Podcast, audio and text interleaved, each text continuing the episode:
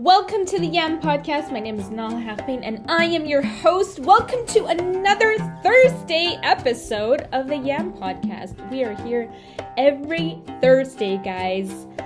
Just so you know, every week we are here. Today, we are going to begin our Bliss series, which in the very beginning of our episodes, if you didn't catch it, we shared that we wanted to talk a little bit about how mothers have started like businesses whilst they were mothering.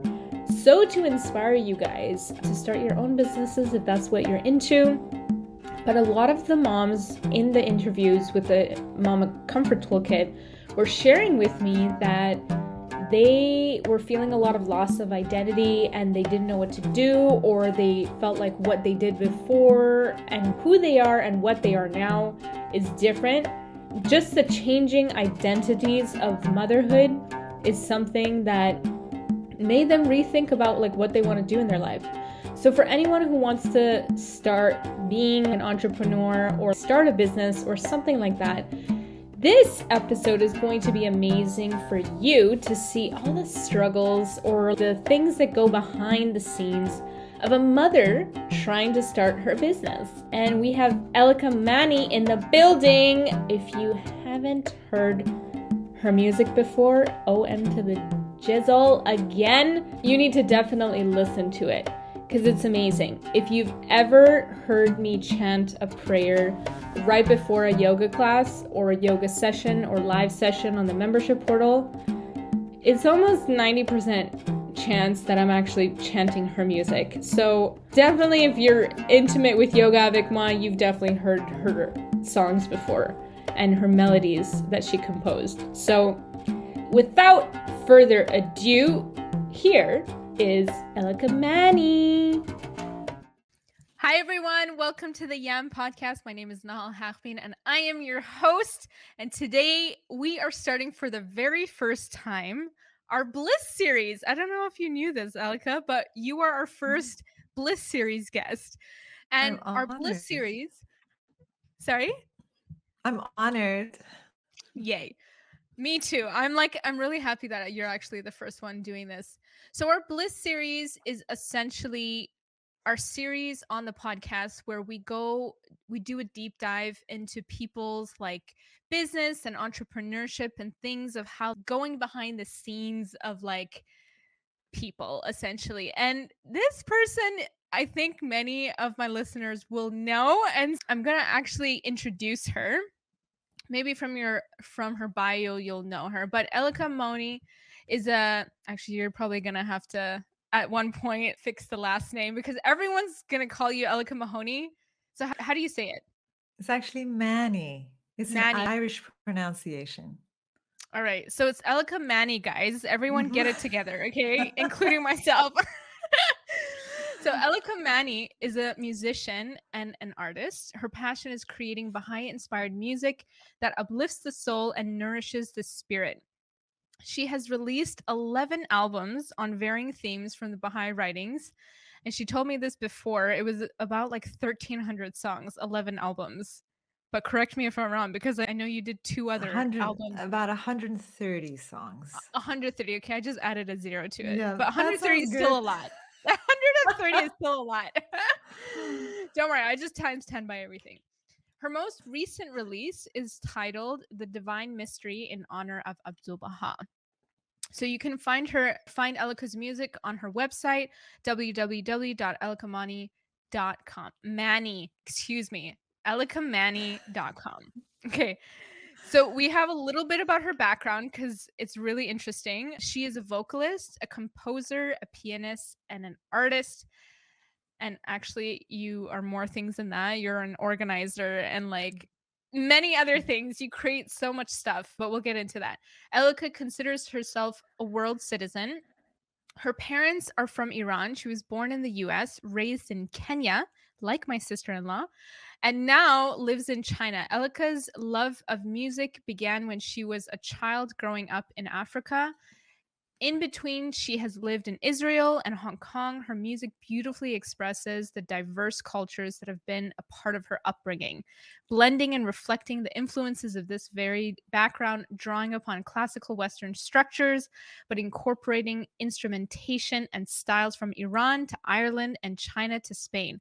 I need to hear more about this Ireland bit because I was not aware of this. Elika studied classical piano from the age of five, and its influence can be heard in the stunning instrumental pieces that she began composing when she was in college.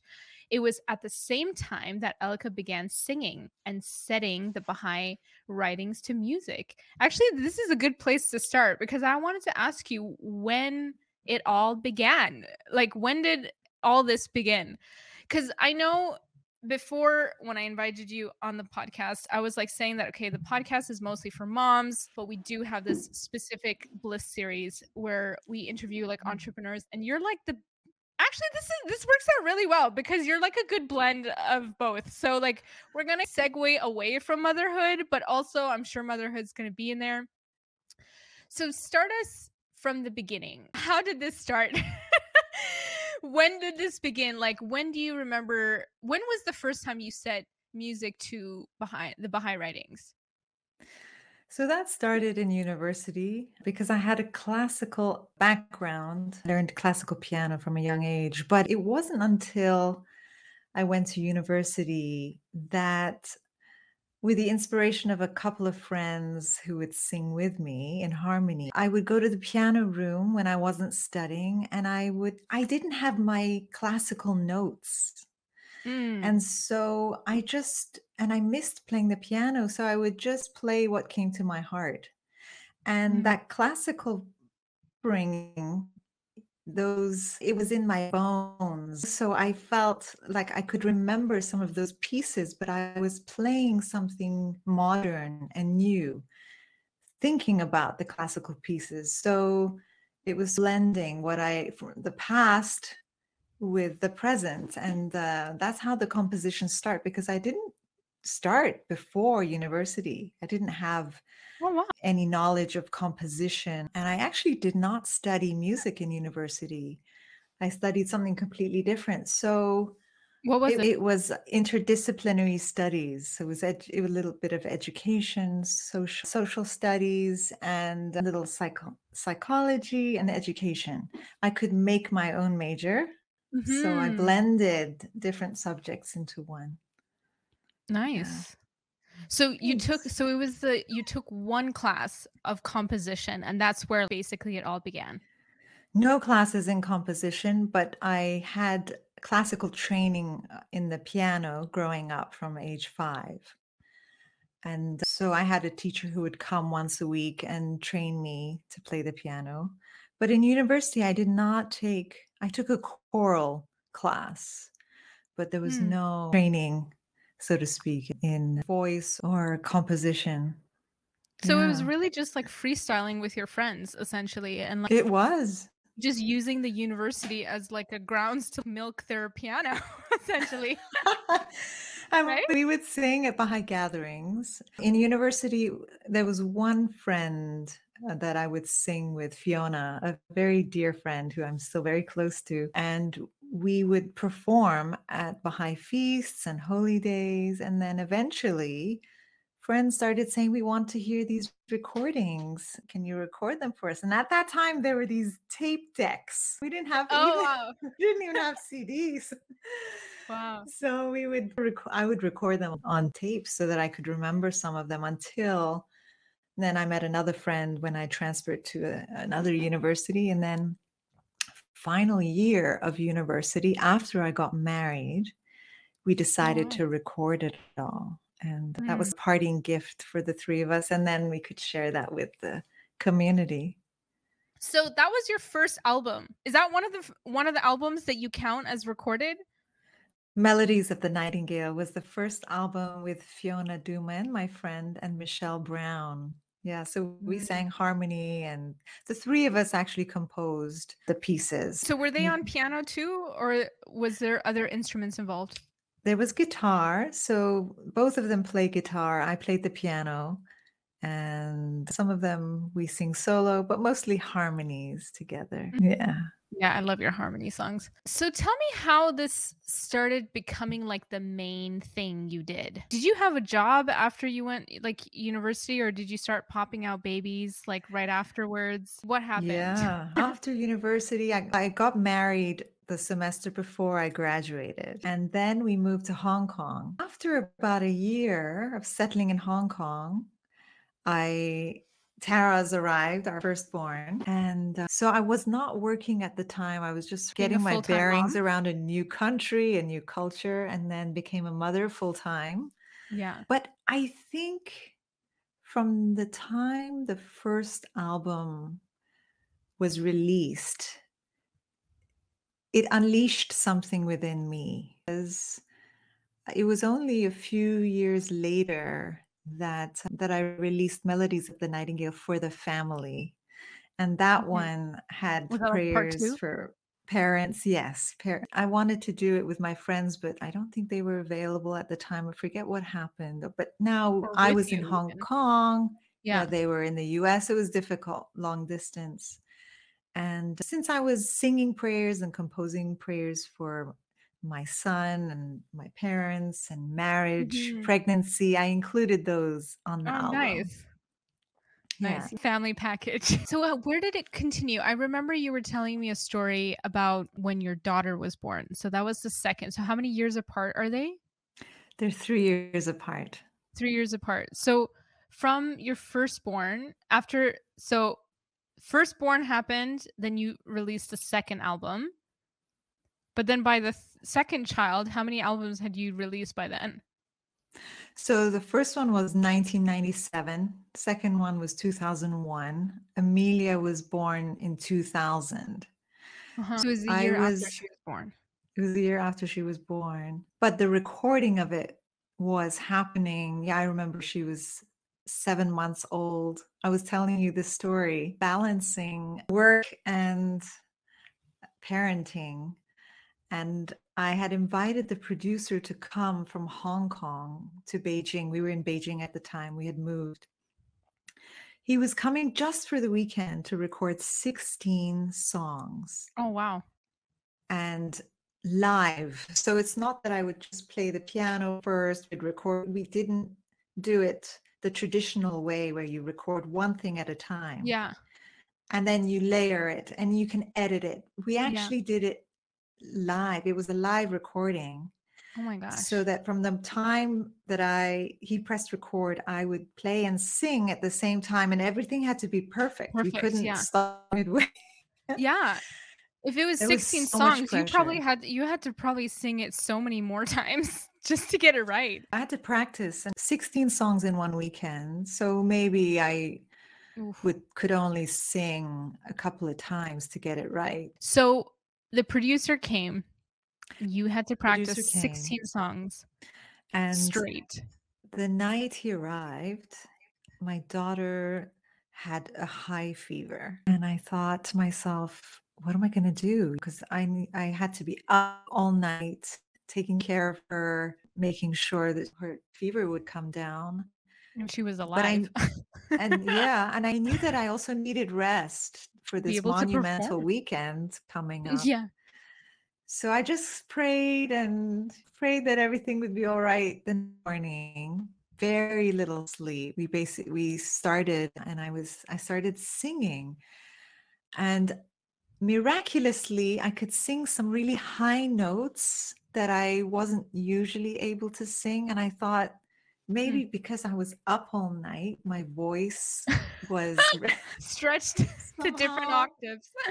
I don't know. It just, oh. I felt like it was a little gift that I'd been given hmm. because I was able, I was sacrificing that evening, that night, of course, for my child. But I knew that this was also important, that I needed to be refreshed. And so I prayed and yeah. miraculously it just came together so that was one of uh, that was one of those moments i realized that sometimes we just don't know how we're going to cope and it's those times yeah. when we turn to the light that we receive a, an abundance of help the probably was going to be like a better album than had you not gotten sleep and stretched your voice through vocal cords or something like that.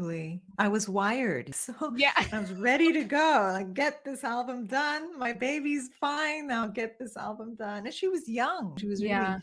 little. Okay, cool. So that was a horrific night. How many more of these horrific nights did you have with motherhood or with music or both? Well, when the kids were here, I was really able to manage my time in that they were priority. You have a priority list in life, and they were at the top of my list. And then there was the service and family juggling with each other at the mm-hmm. top. And then the music came in third. So it was only on those occasions where I actually had to record that it had to become a priority. But Besides that, the only challenge, not only, but I would say a big challenge would come when I was raising the kids and I would feel this urgency to, I'd hear a melody and I'd feel an urgency to record it. Mm. And for example, we were celebrating Ayyam-i-Ha as a family, mm-hmm. and we were making this gingerbread every year we make a gingerbread house as mm-hmm. a family for Ayyam-i-Ha, and then we eat it on Nowruz. yeah. and it's a so long wait. It is a long wait, actually. I think patience. That pick at it over the years. You know, you'd see this half crumbled house by Nowruz. But one year I remember I just heard this melody and the specific words that I wanted to set to music. So I hmm. said to the kids and to my husband, I said, I'm so sorry. I need to get this recorded now because if I don't record it Yeah. at this moment, I will lose it. Because you hear a melody and inspiration comes and goes. And if you don't grasp Catch it. it, if you don't open that door, it's going to move on and that's it. Yeah. And so I knew, and it's also very intuitive. I knew that I had to take the time and spend an hour or so and make a demo. Of course, it wasn't the final recording, but just yeah. I have a humble studio in my home, so I was able to record it. Okay. So I want to know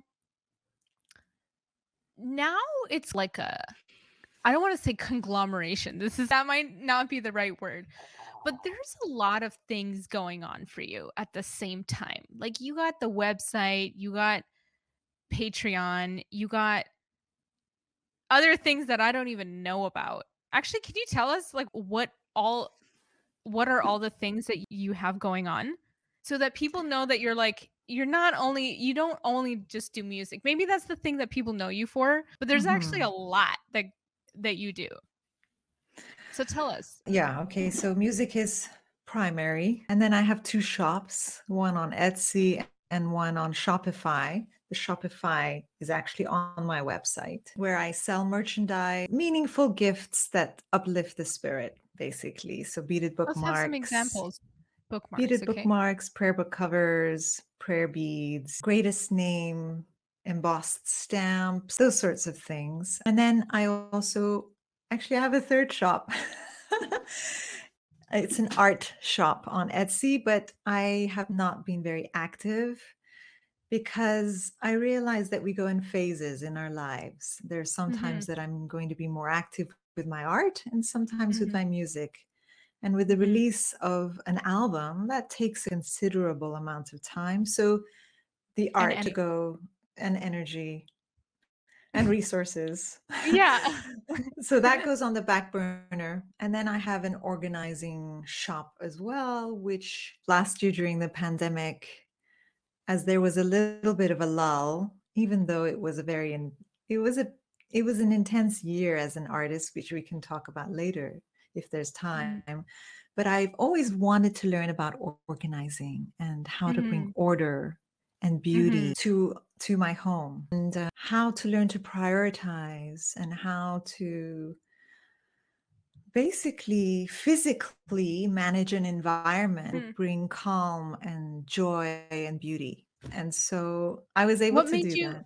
why what kind of chaos were you living in before that did that desire? Or maybe it was actually it's probably a, like a quality of the spirit that was coming through but what prompted that? I've always been organized, but I wanted to learn, not always. I was probably, since I got married, I could tell that there was something within me that I wanted my environment to be beautiful and orderly for the kids. And yeah, I remember making bins for them and labeling this was for Legos and this was for blocks. And so that when they would tidy up, they would know where to place things. Yeah. And as adults, we need the same thing. We need Yeah. to know everything has a home. And so that came early on. I think going back to my parents' home and helping my mom organize her kitchen and Mm, my sister organizing her closet, I could see that it was helping other people. This was Mm. before I learned about organizing. And then I thought, well, let me make, let me formalize this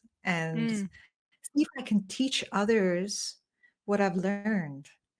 And I mm, had no idea how deep it goes, how much mm, psychology is involved. Why do mm, we let why do we hold on to things and why is mm. it so hard to let go of other things? It- Yes. and people share so much of their personal lives. Yeah. It's like with therapy. It's straight up It therapy. really is. So I've really enjoyed getting to know clients and friends Mm, who I help a much deeper level through organizing and, and just helping them break those barriers to how to live a simpler life with more joy and more meaning. And also in the Baha'i writings, it talks about the importance of order and cleanliness And the influence that has on the spirit. environment. And exactly.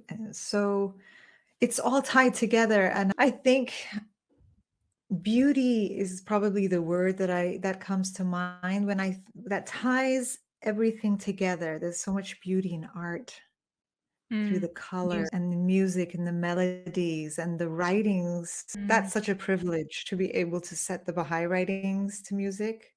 Mm.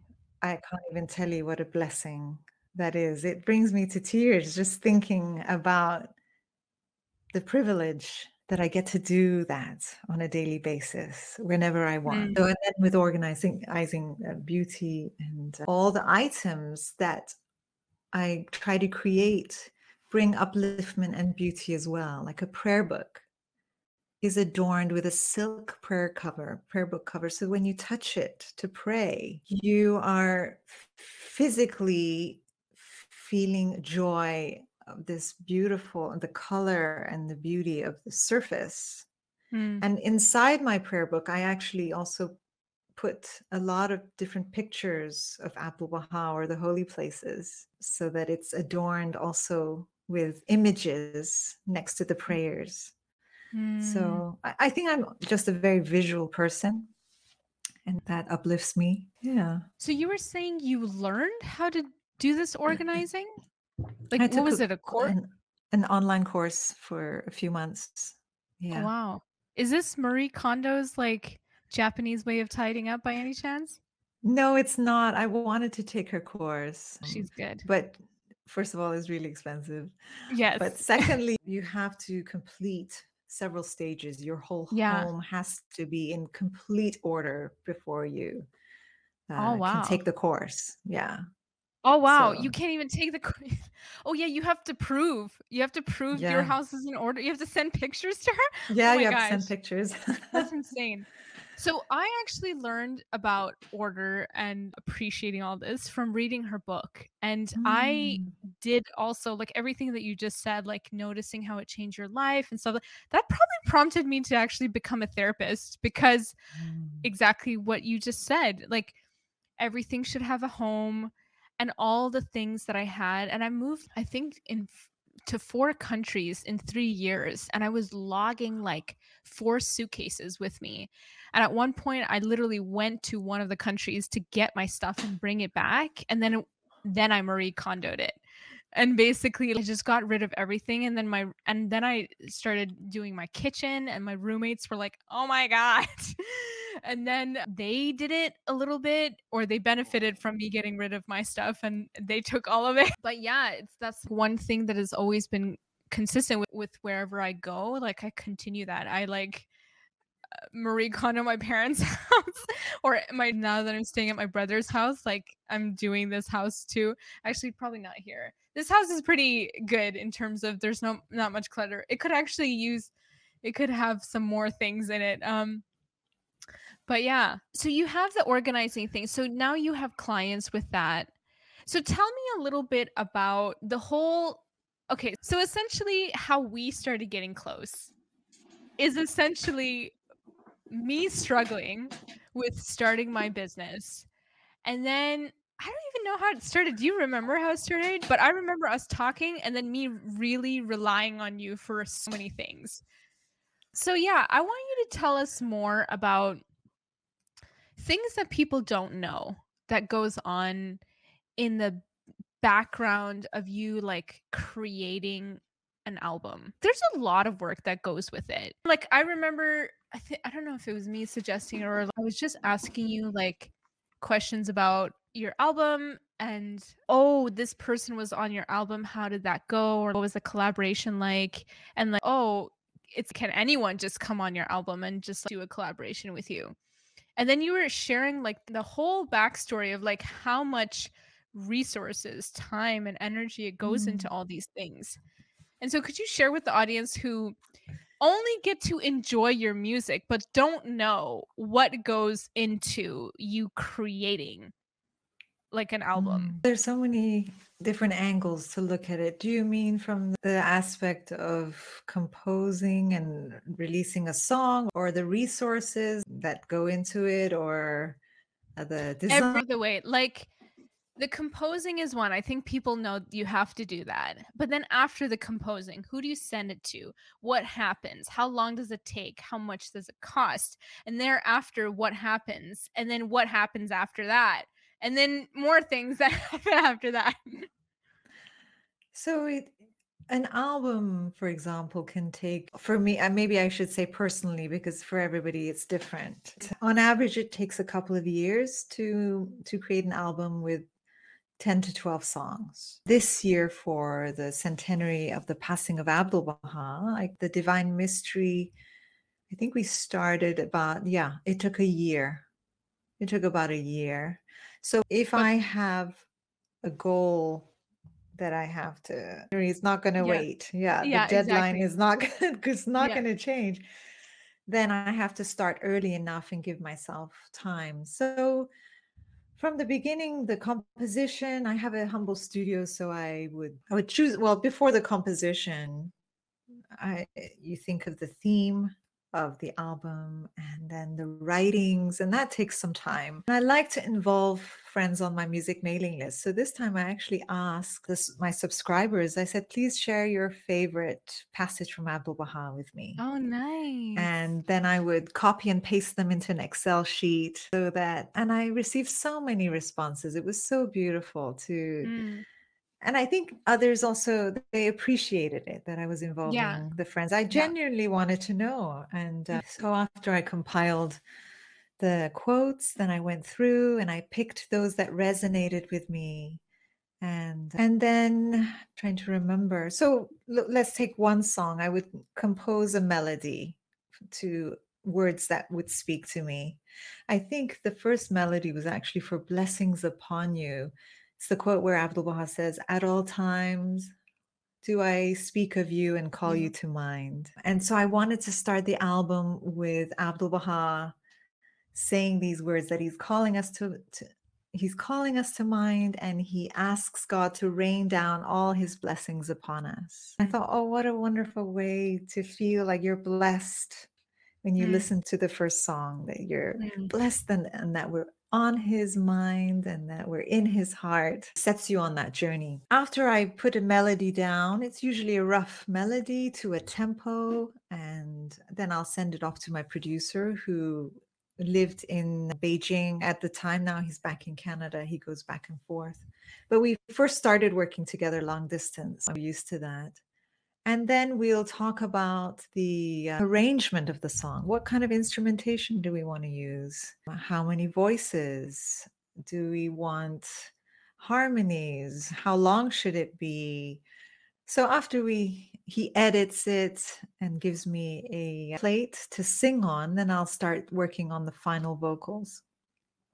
Oh. But I sometimes my demo vocals sometimes I use those as my final vocals because something very magical happens Hmm. when you're singing when I'm singing the word of God for the first time. There's this energy and inspiration that is very mysterious, very ethereal, very magical. It's very hard to Right. describe what happens. There's an excitement that I'm expressing this creativity. Mm. I'm trying to be this pure channel for God to work through and express this melody and Mm. this. And so my voice, there's an emotion that comes through when I sing Mm. it for the first time. And oftentimes when I try to recreate that, it's very Mm. difficult.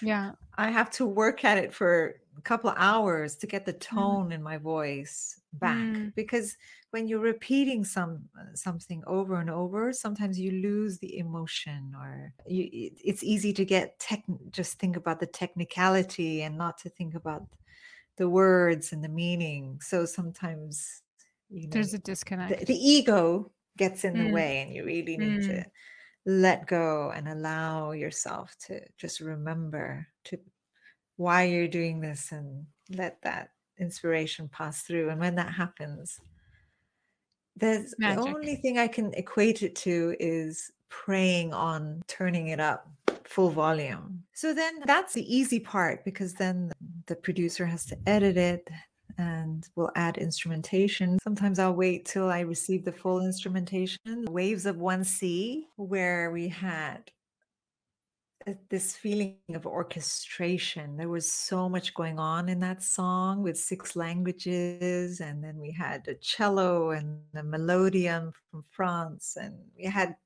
all sorts of cultural instruments, pipa and erhu from China. And when you Mm. hear those sounds, it's much Mm. easier to feel the song on a much deeper level and let go. So it depends on the song. That song took about a year. I think that song took a year to to create. We actually created it twice because we finished it and then we shared it with a producer that we greatly respect and he gave some wonderful suggestions so we upped the volume on that one And you Um, went back and you edited it. And we Wow. went back. My dear producer just spent hours on it. And by the end, I think he just couldn't hear it anymore because he'd worked so long on it. And then the video. Yeah, the video also took some time uh, that a friend of mine created. And then having the 240 participants.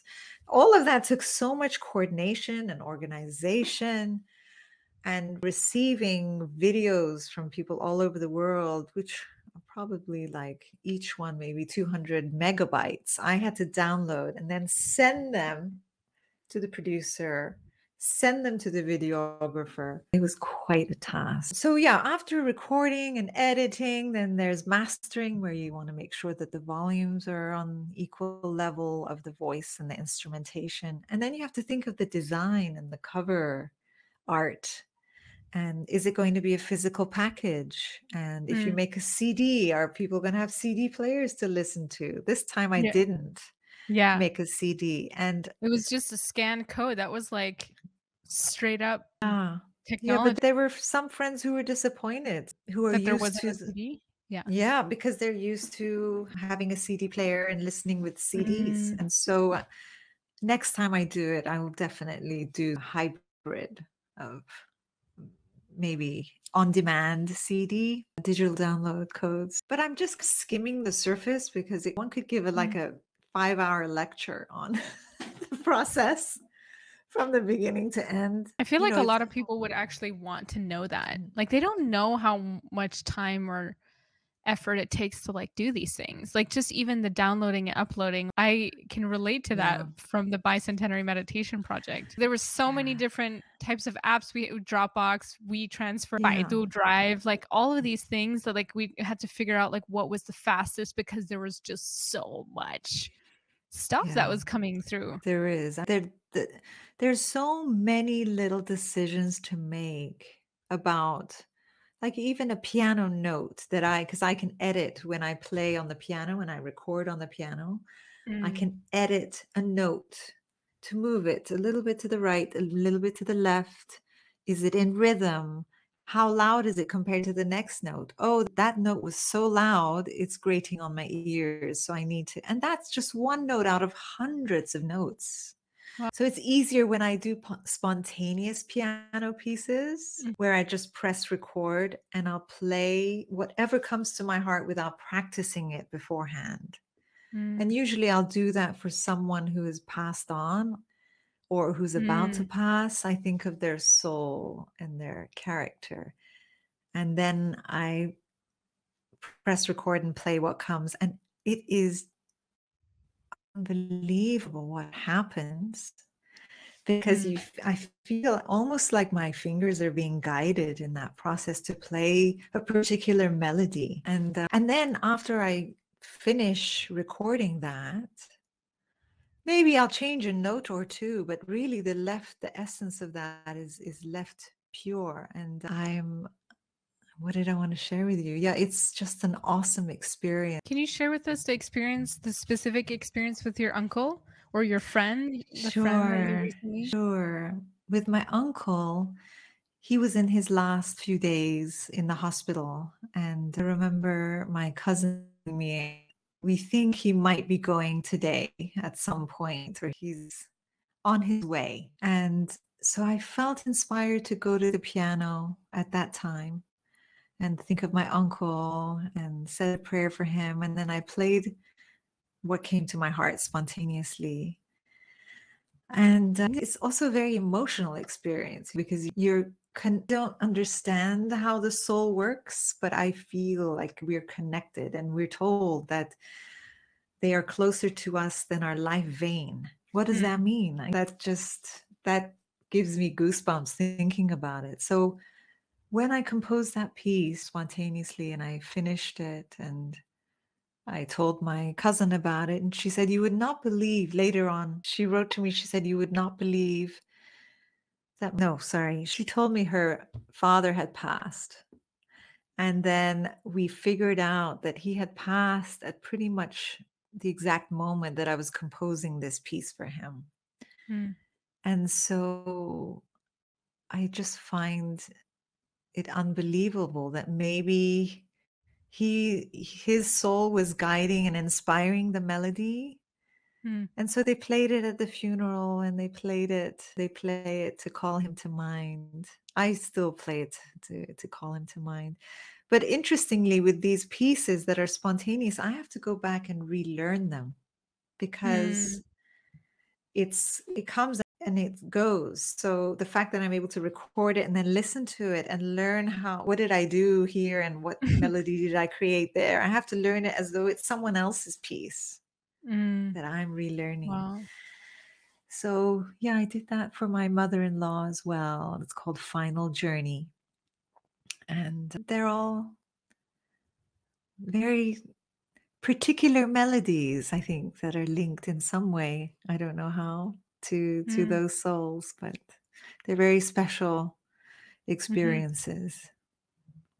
I remember like listening to the piece of your uncle on Instagram like it was a, like a video recording and I hear your stuff all the time so I'm like very it's like almost in me. It's like melodies that I grew up with and know and I sing and like all of these things but that song I remember like it was in the middle of my day and I was like scrolling through and it I stopped I stopped to listen to that and I could feel it that it was different and it was i don't want to say next level but it was other level a level of an Mm, other dimension.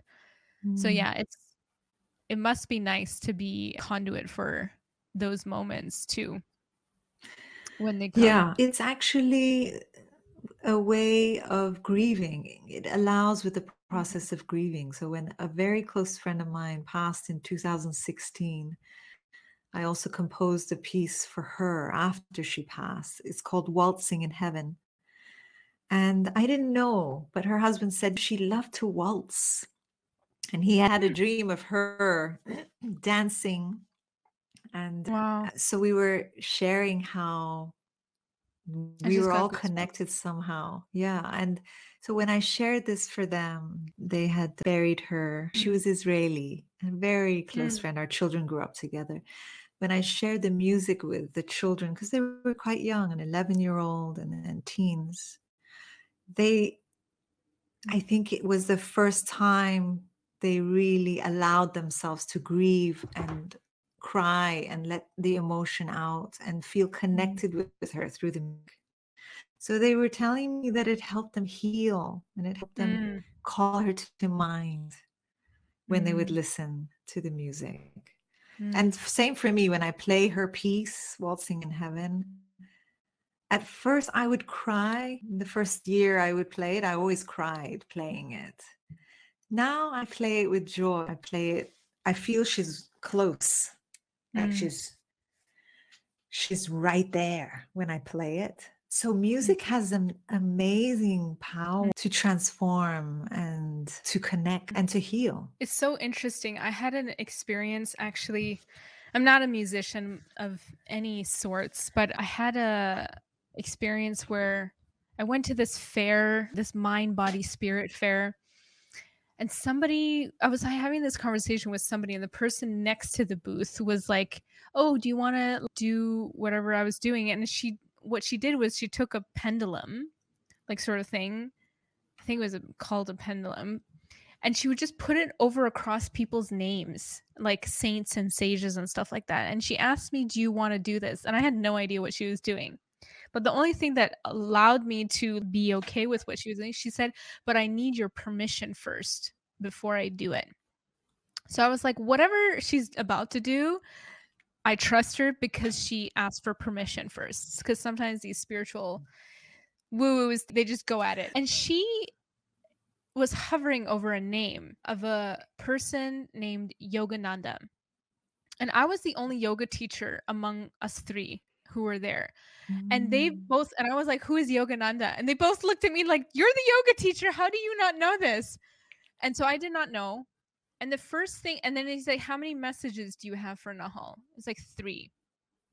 And the first message was you need to teach you need to talk about prayer in your yoga classes. You need to teach people about prayer, about the power of prayer. And I was like, I don't know who this guru is, but he's onto something. I'm like, whoever he is, like I didn't know at that point who he was. Now I know a lot about him. But at that time, I was like, I didn't know who he was. So I was like, all right, I have respect for you, Guru. Okay, tell me your other two messages. And the second was like that you need to do the type of Kriya, like Kriya yoga, the type of yoga that he did. And then the third, I can't even remember. But ever mm. since he said that, every class I start teaching yoga, I always chant a prayer before. So you know how in mm. yoga there's always like the sound of om or like mm-hmm. something. I'm always like chanting a prayer first. So I'm like getting everyone to sit down, close their eyes, get centered. I chant a prayer. Most of the times it's yours. And then I begin start teaching the physical yoga postures. I always start any live class chanting a prayer. And not only that, like I notice how I feel like I don't have like great phenomenal voice, but I have the type of voice that can really penetrate your soul. I don't think sound tone wise it's that great. Like it's You have a lovely I, voice. I I've can sing a sing. tune. I can sing a tune, but I feel like the power is the spirit behind it that is more like I because I always ask for spirit to to help me like influence others. Like for it to be in, impactful. Like for it to affect them, for it just to be like the soul to just go straight to them and then can, so that they can feel it but yeah it's it's really interesting how music can really uplift even though like you get to experience it a lot but also for me like not being a musician but even just carrying your songs to other people in my yoga classes like people hear it and they hear the melody and i can see what it the impact that it has on them and you do have a mm. very like ethereal voice so it's like literally straight like a highway to mm-hmm. heaven right there thank you for just providing so many resources for not only the mm. Baha'i community, but now the yoga community.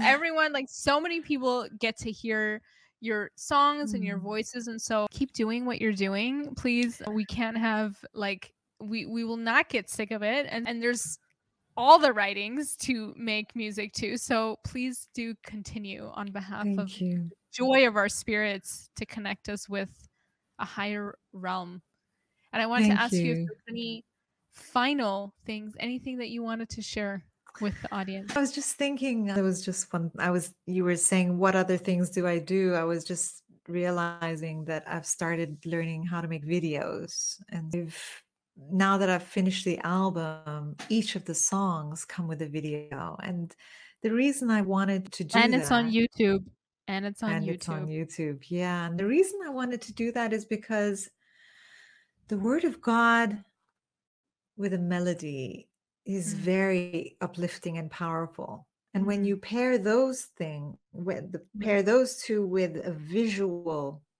Mm, with visual content, just add. then it it adds even another layer of beauty. Wow.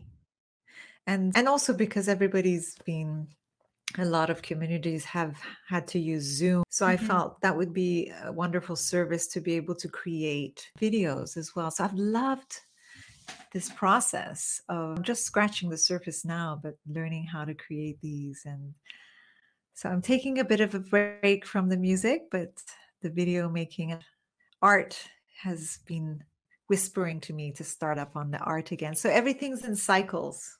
So, but yeah, uh, final thoughts. Just such a blessing to to be able to create. We're all creatives, and uh, when we use that gift, we use it in different ways. And I think it's so important, especially now when there's so much suffering and crises. Creativity is a way out of the mud and the dirt and it rises u- us up to a different level of consciousness. Mm, So when we tap into that, I would just encourage friends to to find what it is that they love to do creatively Mm. and tap into it because it Mm. uplifts and it nurtures the soul and uh, it nurtures uh, us and others around us when we're Mm. able to share it with others. So that's my goal really is just to uplift and bring people's souls hopefully closer to their beloved. That's all I could hope for in life. mm, And it becomes clear and clear. And sometimes we get distracted with all the things that bombard us during the day and all the things we need to do. But at the end of the day, if we've brought joy to someone's soul that day, that's what matters. And so that's what I've been trying to remember rather than Mm. get bogged down with social media this or Mm. or that, which sometimes happens because we're human. Yeah. I try to remind myself what ultimately matters is if we've brought joy and upliftment to another soul today. Um, Well, I for a fact know that my nephew, I think is, I'm pretty sure this is your CD. You made a children's song CD, and that's his favorite. And we re- recently had like, a family crisis talking about like one of the kids broke the CD, and they're like, "Where can we get the CD? This is one that they listen to every night before they go to bed." Mm. So like we we were just talking about, "Oh my god, where can we get the CD?" and thankfully the cd was even with wreckage it was still it could still play but yeah like i know if not other people and this is just one example like of someone like listening to your cd every single day like some people would not be able to like live life without elika's music. So it's i would think that i think not enough people tell you that or sometimes it's so ingrained in their lives that they just they don't even know that like it would that kind of information would bring you joy. So if anyone who's listening to this podcast hears this and you listen, you clearly listen to Elika's music, go on her social medias and drop her a note and let her know how much her music has influenced and impacted your life because just me sharing how it's impacted my life with her, she gets so happy and I'm like doesn't everyone say this to you and she's like no like like it's always nice to hear it which i'm sure but i feel like not enough people like take that step Can I I'm- say the one the one song that I'm most proud of and that I do receive the most comments for? I don't know, you won't guess. it's the long healing prayer set to Mm. music. Yeah. And I am just in awe of how we know it has a power. We know that this prayer is precious. And there, this one mother, I'll just tell a quick story of this one mother who was telling me that she was listening to it in the waiting room as she was, as her four month old daughter was having heart surgery Mm. and i and she was writing and just feeling so appreciative because it was the only thing that was keeping her together so that piece is just the most precious i think also the longest 19 minutes long Yeah. so anyway i do uh, appreciation is not important but of course it's Actually, I would beg to differ. So, ladies, if you guys are listening to this, I can just say that both Elika and I appreciate you for listening to this. And we know and we appreciate you for just like raising your babies because that's a service to the world. And we thank you for doing that. And so, For yeah. sure. For sure. Mm. Most commendable. Yeah. Motherhood. Let's end Hardest on that. hardest Yeah. hardest job and most yeah, you need to yeah, you need to be organized. You need to have all of those qualities. We could go on and on, Nahal. I know, we could. We do. That's true. Thank you so Um, much for having me. Thank you for coming on and making time for us in the evening.